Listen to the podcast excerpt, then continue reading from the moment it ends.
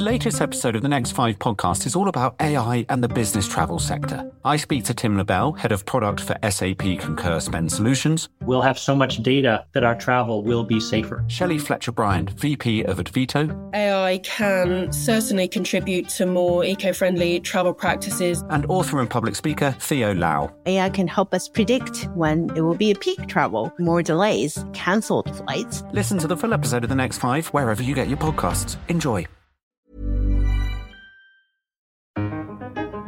Hello, and welcome to the Rachman Review. I'm Gideon Rachman, Chief Foreign Affairs Commentator of the Financial Times. This week's edition is about Saudi Arabia's place in the world, at a time when its relations with the United States are under unprecedented strain. My guest is Emile Hokayem of the International Institute for Strategic Studies here in London. So, as the Ukraine war fractures the international system, whose side is Saudi Arabia really on? From the outset of his presidency, Joe Biden's had a very difficult relationship with Saudi Arabia. During the 2020 election campaign, he talked of turning the Saudis into a pariah state. An intelligence report released by the Biden administration pinned the blame for the brutal murder of the Saudi journalist Jamal Khashoggi firmly on Saudi Arabia's de facto leader, Crown Prince Mohammed bin Salman, who is universally known as MBS. Khashoggi himself, when alive, had highlighted how MBS controlled everything in Saudi Arabia. He is creating an environment of, uh, of, of, of, intimidation and, and fear. Saudis are being silenced. Things are not being transparent, and that is not a good recipe for reform in Saudi Arabia. And he needs to do something about that. But the energy price shock created by the Ukraine war forced Biden into a humbling about face. In July, he visited Saudi Arabia and fist bumped the Crown Prince before the television cameras. However, Biden's visit did not pay dividends. In recent weeks, Saudi Arabia and a group of countries known as OPEC Plus have announced plans to restrict oil supplies and so force up prices. That move has been greeted with fury in the US. Here's Senator Chris Murphy, a Democrat, telling CNN that it's time to get tough with the Saudis. I mean, listen, for years, we have looked the other way as Saudi Arabia has chopped up journalists, yeah. has engaged in massive political repression for one reason. We wanted to know that when the chips were down, when there was a global crisis, that the Saudis would choose us instead of Russia. Well, they didn't. They chose Russia. They chose to back up the Russians, drive up oil prices, which could have the potential to fracture our Ukraine coalition. And there's got to be consequences for that. For their part, the Saudis insist there was no political motivation behind their decision. Here's their Minister of State for Foreign Affairs, Adel Al Jubeir, talking to Fox News. Saudi Arabia does not politicize oil or oil decisions.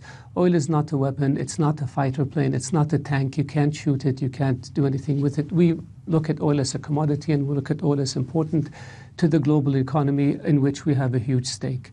The idea that Saudi Arabia would do, would do this to harm the US or to be in any way politically involved is absolutely uh, not correct at all. Emile Hokayem worked for many years in Washington, then based himself in the Middle East, and now works here in London. And he believes that the Saudi move has to be understood as part of a broader reorientation of the country's international relationships taking place under Mohammed bin Salman. I began our conversation by asking Emile how things stand between the US and Saudi Arabia in the wake of the OPEC Plus decision. I think the relationship is in an all time low. There's no trust in Washington or in Riyadh. The relationship has become very cold, very transactional. It used to be the case that what mattered was the rapport between the king or the crown prince and the president, whoever is sitting in the White House. Mohammed bin Salman is on record saying he doesn't care about Biden's view. And on the American side, there's also a lot of negativity, a lot of resentment toward the Saudis. So I would argue that this is possibly even worse than after 9 11. Of course, after 9 11, Saudi was vilified, tarnished, and so on. But strategically, the Saudis and the Americans agreed that Al Qaeda was a major threat, that something needed to be done. Whereas here, you feel because of this lack of trust, every move by any of the two actors is interpreted in the worst possible way. And the OPEC plus cuts are quite revealing in this sense. Yeah, I mean, I was going to ask you about, I guess, the American interpretation of the OPEC plus cuts is firstly, it's a deliberate humiliation of Biden, who'd gone to try to patch things up with MBS. And then it's with Russia, which is even worse. And then the timing makes some people suspect that this is almost an interference in American politics to try to damage Biden ahead of the midterms. You're shaking your head. I mean, I'm not surprised, and I think it's reasonable for lots of Americans to interpret it this way. I look at it differently. I think the Saudis were primarily motivated by their economic financial interests. They're now hooked on oil prices above $80, $100. MBS has a positive economic story to tell for the first time in many years now. So I think the Saudis knew that the second order effect would be to rile up the US. But in a way, they were comfortable with that because of the status of the relationship. So Riyadh didn't do this because they wanted to upset the US. I think they knew it would upset the US and they were fine with it, which is a different interpretation. Perhaps, you know, some people will say it's a too generous interpretation, but that's because of an inability to look at things from Riyadh's perspective. You know, what matters in terms of the economic diversification, but most importantly, Riyadh's strategic diversification. Mm. And how far can US Saudi relations deteriorate? Or to put it another way, in the end, are both sides going to have to come back because they need each other for security reasons? I think there is a floor to that deterioration ultimately, there are two things that the US will always care about, which is counterterrorism cooperation and the containment of Iran. And in both cases, Saudi is central to these plans. And in a way, the Saudis know that. Interestingly, why... neither of those are oil, which was what we would have said 20 years ago. True. I mean, there is an oil dimension to which I'll, I'll come back in a second. But in terms of hard security interests, Riyadh knows that these two files matter massively to the US. So Riyadh will always think the Americans won't really retaliate. You know, the Americans can signal their displeasure in many ways. They can downgrade levels of attendance at meetings, they can delay things, they can stop weapons sales, and so on. All this will be painful. But from a Saudi perspective, we've seen that in the past few years. So, in a way, it's more of the same. On the oil issue, and that I think is both important and ironic, is a lot of Americans, if you listen to American senators, very prominent one and, and, others, say, well, our relationship with Saudi Arabia was always all for security. And now we're not getting oil, so therefore Saudi shouldn't get security. I go to Riyadh often, and what I hear from there is that, well, okay, it's all for security. And in 2019, when our key oil facilities were struck by the Iranians, Abqaiq and Khurais, well, the Americans didn't retaliate. So, you know, we continued pumping the oil. We came back on market, but we didn't get that security. Now, of course, the irony is that it was President Trump who was in power then, and he was supposed to be Riyadh's best friend, and he didn't do it. So the Saudis need to think hard about the reliability of some of their preferred relationships. But in a way, this is how they look at it. They go back to Americans and say, Where are you when we're being bombed? Whether from the Houthis in the south or from the Iranian in the north. We're exposed. You are our partners. We invested tens of billions of dollars in American defense systems and others because we want the security cover, and we're not getting it. Yeah. And on the hard security side, I mean, I guess one reason the Americans might be reluctant to walk away is Saudis, as you say, are massive buyers of American weaponry. The Saudis think of their relationships with key Western countries, most notably the US, as like an insurance policy they buy weapons, they invest in Western countries, they try to bring investors there, sometimes overpay and so on, because of the hope that all this translate into a de facto security umbrella. And that has been key. Now, there are increasing questions uh, across the Gulf, not just in Saudi, but how real that is. Western countries are not going to automatically embrace Gulf security concerns and not going to automatically do something when something bad happens the Gulf states are slowly waking up to that reality. And also, there's been an ongoing argument about Yemen and that war that the Saudis started. Explain what's going on there. Saudi should be criticized for its conduct of the war in Yemen at the military front. Saudi should also be criticized in terms of its diplomatic failures there. At the same time, the Saudis in the past couple of years have really tried to de escalate, and I think they mean it on this one that try to demonstrate to their Western partners who have been quite critical that they're willing to get somewhere.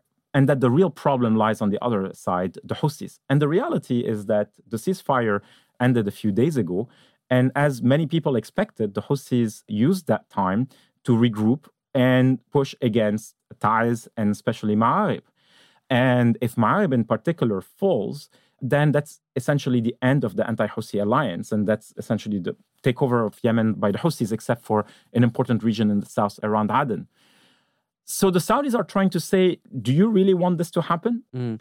And then beyond this US Saudi relationship, which remains key, I mean, you said earlier that Saudi Arabia is trying to diversify its relationships. I mean, under Mohammed bin Salman, Saudi has been rethinking its global role.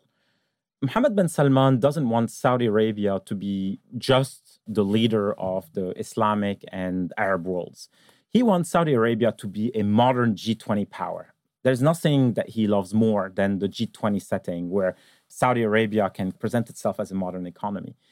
Now, the viability of his economic plans at home, which are extremely ambitious, depends on the building of relationship with all these important economic powerhouses around the world, primarily in Asia. For instance, Japan is a key partner of Vision 2030, for instance. So he's trying to place Saudi in a different box. You know, not the leader of poor, needy nations, mostly in the Arab and Muslim world, but a peer among G20 nations.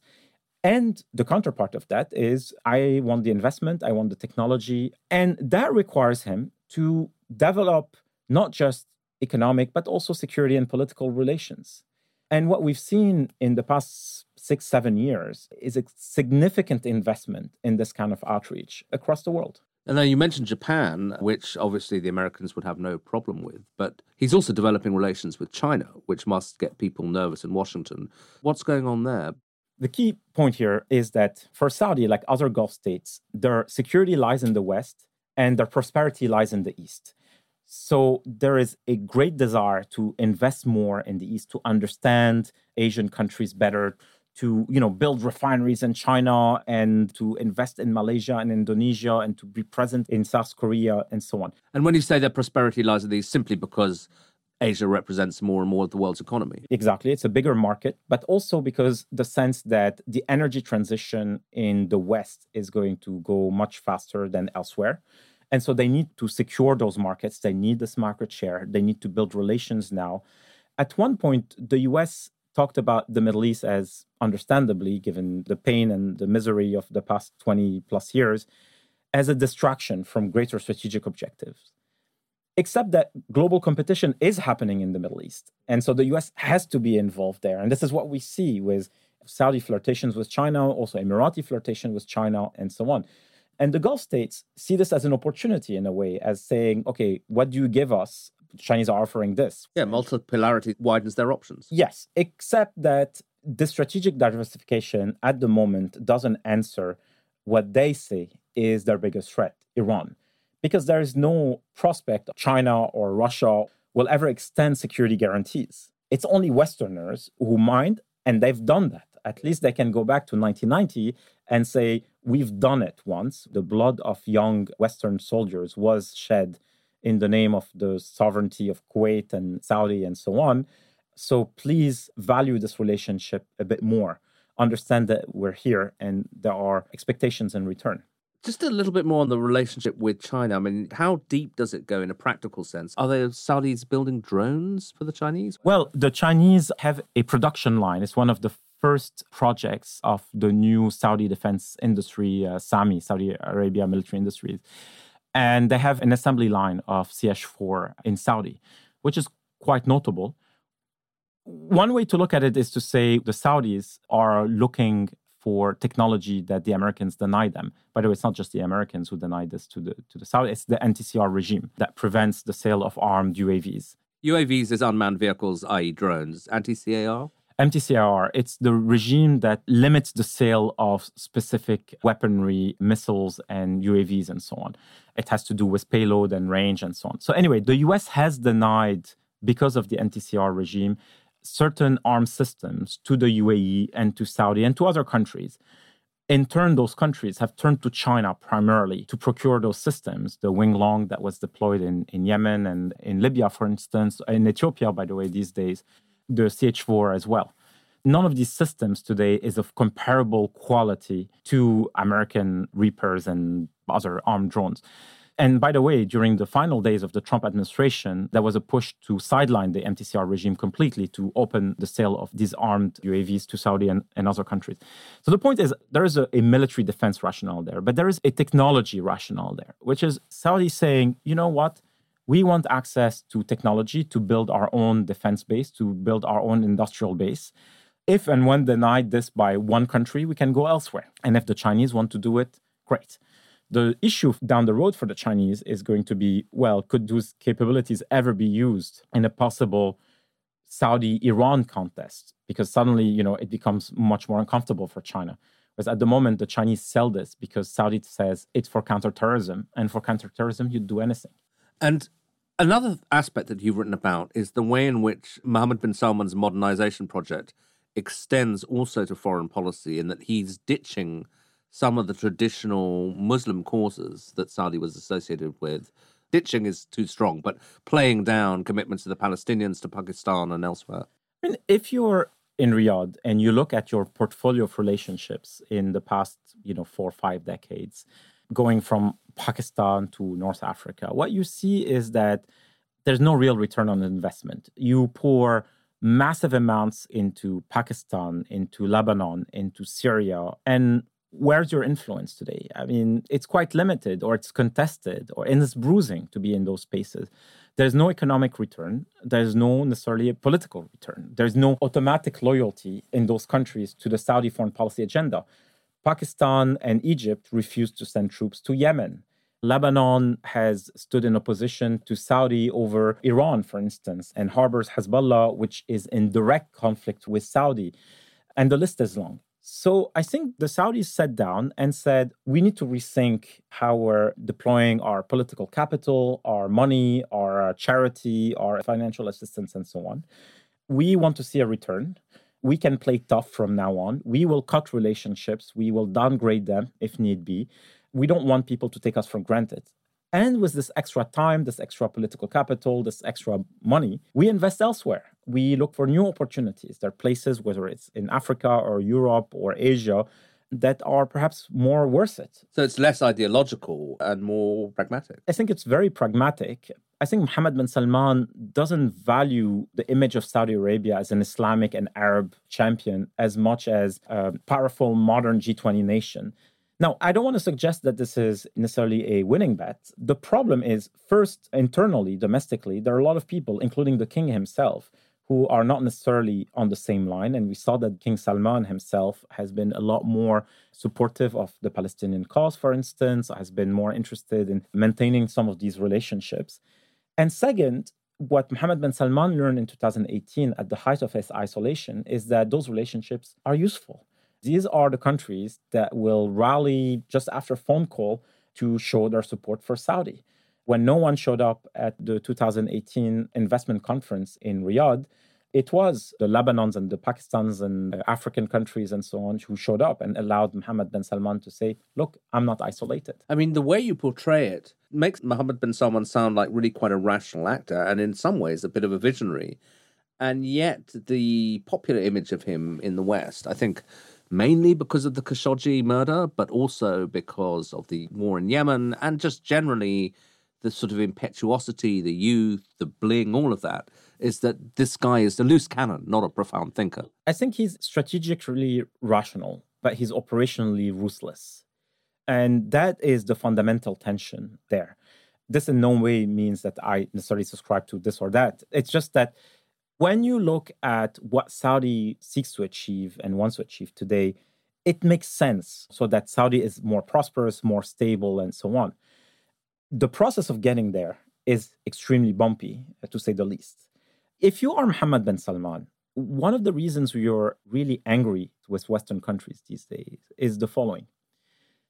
During the time of his predecessors, Saudi Arabia was probably sliding towards you know a really bad place. There was no economic reform. There was a lot of social turmoil. There was no sense of the medium and long term. So he came and said, Well, I'm thinking about those horizons that the others haven't. And I'm doing the hard work and it's painful. He wants recognition for that. Obviously, in the West, the attention to the dark side of that agenda is very strong. But is it the dark side of the agenda or just the dark side of the personality? Well, I mean, they're linked. The agenda is the personality.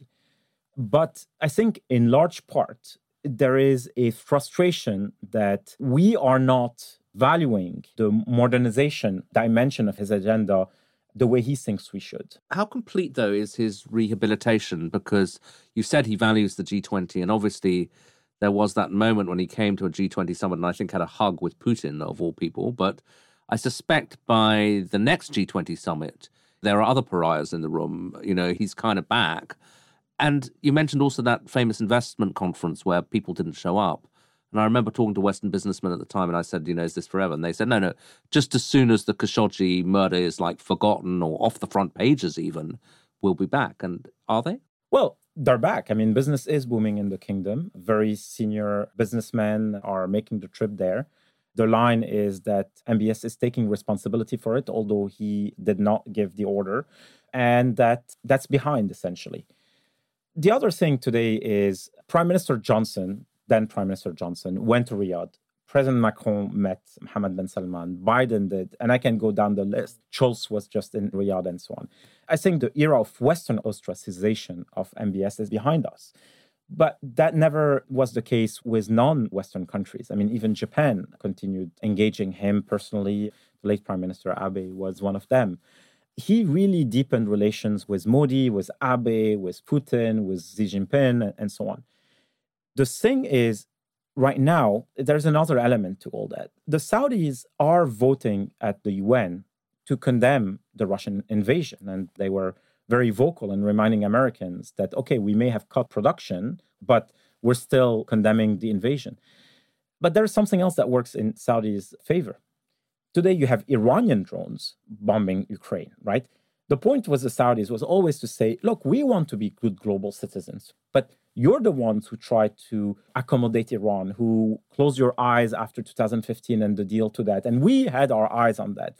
We suffered from Iranian missile and air and UAV attacks, and you didn't listen to us.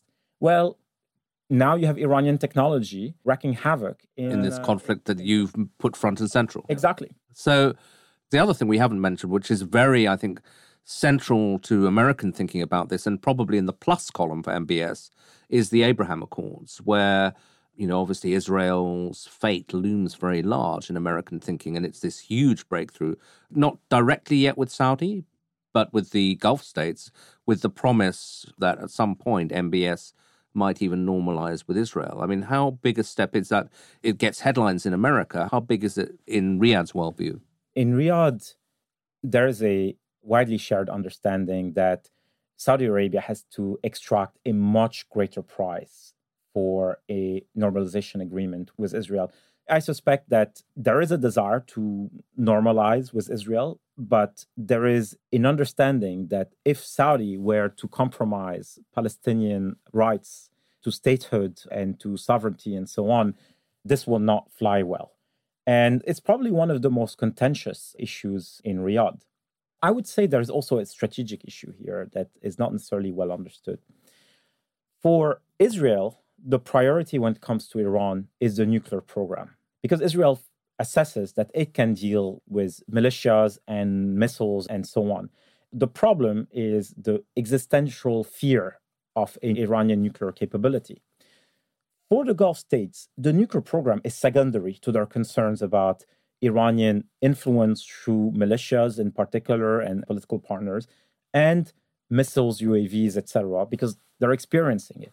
So there is a bit of strategic disconnect between Israel and its new Gulf friends.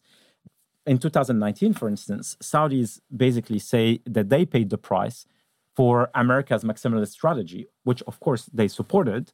But they're saying, well, because Iran couldn't hit America, they hit us it's a very uncomfortable place for them to be. Even though there is a convergence in terms of threat assessment and actually agreement on the nature of the Iranian regime and so on. This is convergence between Jerusalem and Riyadh. And exactly.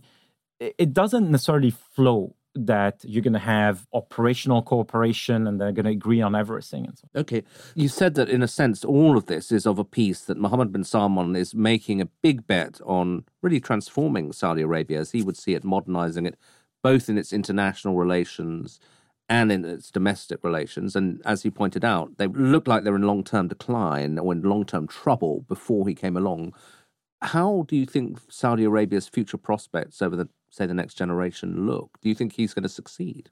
I think it's going to be extremely hard to pull off some of the big, big projects that he has in mind. At the same time, you have quite a lot of interesting things happening in the kingdom. My concern is that the transformation of the Saudi economy, which is central to all that, may be hampered by the dominance of the state, by the dominance of PIF, the Sovereign Wealth Fund you see a lot of positive energy, but everyone wants money from PIF. Everyone wants to have PIF be a shareholder and so on. So that PIF economy may actually hurt the development of a private sector that is so essential for the success of Vision 2030. And I think that's the real difficulty for him on the horizon. How much of it should be state led and how much of it should be empowering the private sector, extending financing, you know, rethinking regulatory frameworks and so on. And sometimes the easy way is just to empower the people closest to you because they'll tell you, we can do this, we can deliver on that, and it's all large size projects. So it looks really real. Where what you actually want is to incentivize the private sector. You're talking about small and, and medium businesses and even large businesses, by the way, which, you know, in Saudi right now are wondering what their place is in the economy. We will talk about the opportunities there, but what about the threats? I mean, you said to me when we were just chatting beforehand that in some ways you think Saudi Arabia is kind of uniquely vulnerable geopolitically, which I hadn't really thought of it in that way. Why? No, what I was saying is that the Gulf states in general are very vulnerable to the shifts in the global balance of power because they seek protection from the big guys. When there are tensions among them, they worry. The Saudis are not happy right now to see that there's no consensus on the Security Council because if tomorrow, let's say there's a showdown with Iran, where's the legal, the Security Council cover? Is it possible that the Russians will close their eyes if something were to happen, or even encourage the Iranians because you know there are shared interests on other battlefields? So they were very worried about global governance in that sense, but they're also concerned about the economic picture. Their sovereign wealth funds invest massively in Western countries, so they're not happy about Western recession well, then perhaps don't cut oil production. That's the answer to that. But for them, it's very hard to calibrate this given how geopolitics has come back in the calculations. It's just becoming overwhelming at this point. So it is vulnerable in this sense. That was Emile Hokayem of the International Institute for Strategic Studies, ending this edition of the Rachman Review. Thanks for joining me, and please listen again next week.